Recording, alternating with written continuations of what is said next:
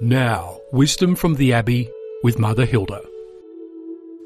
One of the most valuable tools in dealing with life is our growing capacity to name things.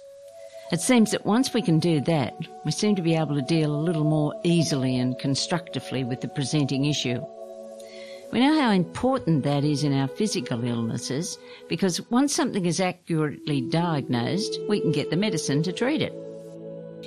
It used to be that we didn't have names for lots of the ills, human and otherwise, that beset us. Now we know there is such a thing, for instance, as postnatal depression. The people who suffer can therefore get the right treatment instead of wandering around in protracted misery. We can name grief. We can name, as I said, depression in its many forms. We can name post-traumatic stress syndrome. The list goes on and on. This also applies, of course, to our dealings with one another.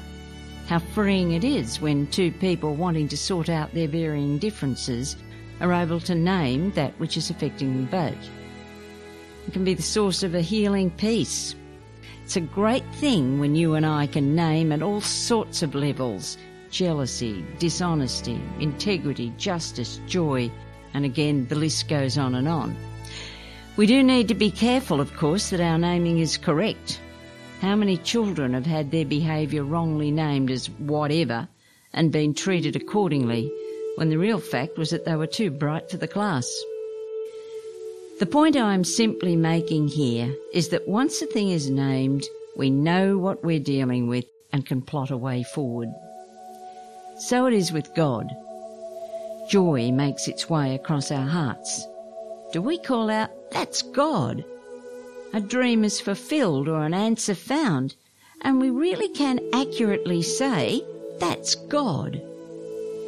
You will rightly say to me, though, but bad things happen. Is that God too? And I say this to you. Every day, take a moment to actually ask God to be in your life. Invite Him into your heart then you will always be able to tell what is God and what isn't.